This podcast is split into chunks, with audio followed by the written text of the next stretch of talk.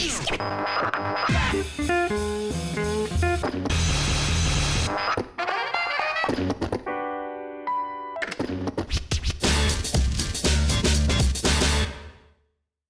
月28日月曜日、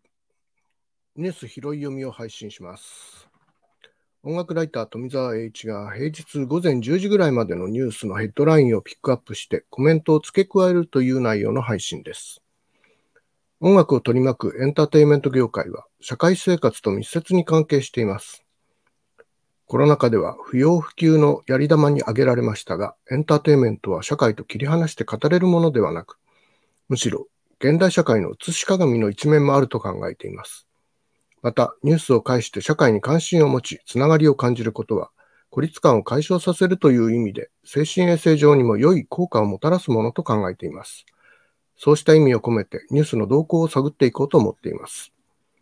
3月28日月曜日、ニュースヘッドライン最初はですね、ウクライナ侵攻の関連のニュースをお送りしたいと思います。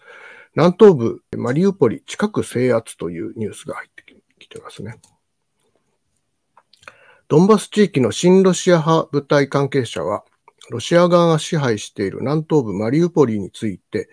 市内では建物一つ一つ、会の一つずつを奪い合う激しい戦闘が続いているという、まあ、この市街戦の非常に生々しい話が伝わってきていますけれども、と説明した上で、マリウポリの1週間での制圧は間違いないとと述べた、まあ、この見通しを述べたということです。比較的安全とされ、多くの避難民が集まっている西部リビウの市街地にある石油備蓄施設、ここはあのウクライナ軍にとって物資を送る後方支援の拠点になっていたところなんですけれども、ここもあのロシア軍のミサイル攻撃を受けて、えー、非常に被害が広がっているということになっています。ロシアは市民生活に欠かせない燃料供給の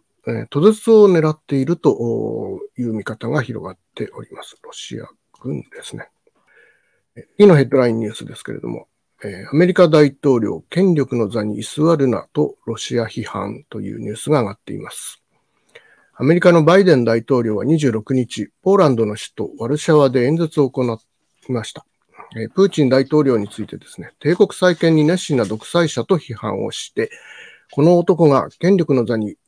え居座ってはならないと訴えました。また、ロシアのウクライナ侵攻は法の支配や自由が直面する空前の試練だと強調しています。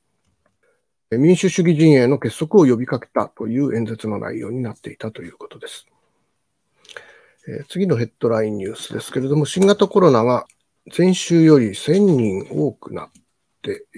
いるということですね。こちら、ニュースソース、後で加えておきたいと思います。次のヘッドラインニュースですけども、ミャンマー国軍の幹部がですね、民主派全滅させるという発言をしたというニュースが上がっています。クーデターで権力を掌握したミャンマー国軍の総司令官は、国軍記念日の式典で演説をしました。武装抵抗する民主派との話し合いの余地はなく、全滅させると宣言しています。で、攻撃を緩める考えのないことを強調していました。これでまたちょっとミャンマー国内の情勢が非常に不安視されるところではないかなと思います。この他ですね、ヘッドラインニュース、ヘッドラインだけに上がっているニュースが2本、旭川中二投資の事件で第三者委員会が一命を認定したという、え、ニュースですね。まあ、こちらもですね、続報がありましたら、え、いじめ問題について少し、え、深く掘っていきたいなと考えております。えー、もう一本ですね、中国機が墜落しておりましたけれども、今月21日のことですね、中国南部山中に、えー、旅客機、えー、大型旅客機が墜落した事故の続報で、乗客乗員232名、全員の方が亡くなられているという、これが確認されたという発表があったというニュースです。えー、ヘッドラインではないんですけれども、選択的夫婦別姓についてですね、政府の調査が行われて、この結果が発表されているんですけれども、えー、これに対していろいろ論議が巻き起こっているというニュースが上がっておりました。内閣府が行った世論調査で選択的夫婦別姓の導入を求める回答がですね、28.9%にとどまってしまったという内容ですね。えー、この選択的夫婦別姓の導入を求めるか求めないかという調査はですね、2017年にもされているんですけれども、あこっち2017年の時点では42.5%だったものが大幅に減少しているという結果が出たということですね。まあ、これは、あの、内容を見てみると、設問を大きく変更した影響があると見られているので、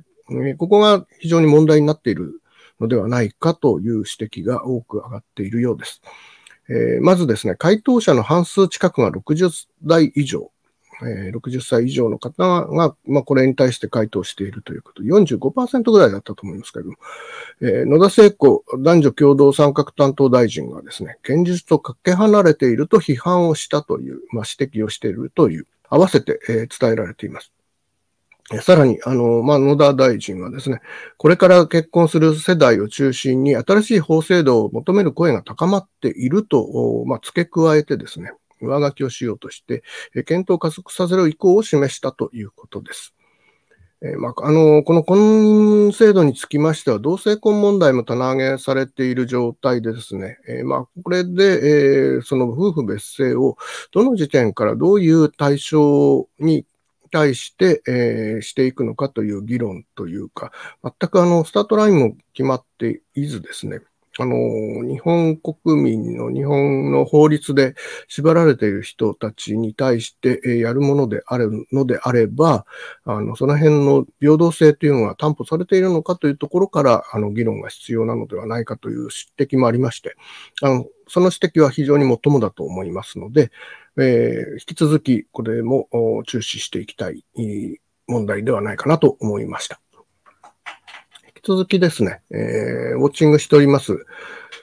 新型コロナ感染症関連の先行指標である実効再生産数なんですけれども、3月26日時点、えー、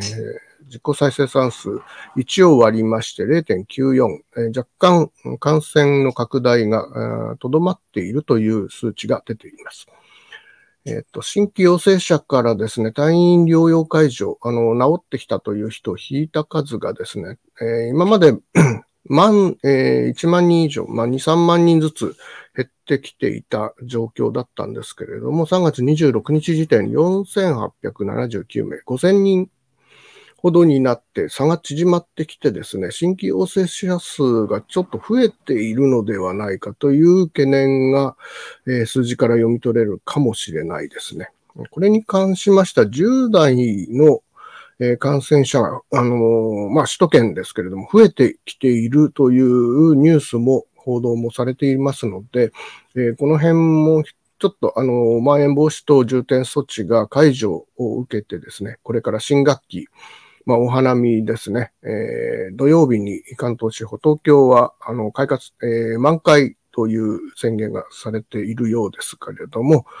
えー、人寄りが多くなる季節、暖かくなって外出も増える季節ということで、えー、新型コロナウイルス、オミクロン株、オミクロン株のまた派生株ということで、えー、どういう動向になっていくのかというものは引き続き、えー、注視をしていきたい。あの、ま、注意も必要ですし、ただ、あの、必要以上に恐れる必要はないという部分も踏まえて、えー、ニュースを確実に把握して、えー、分析していきたいなと思っております。今日のニュース拾い読みはこの辺で、えー、お別れしたいと思います。ではでは。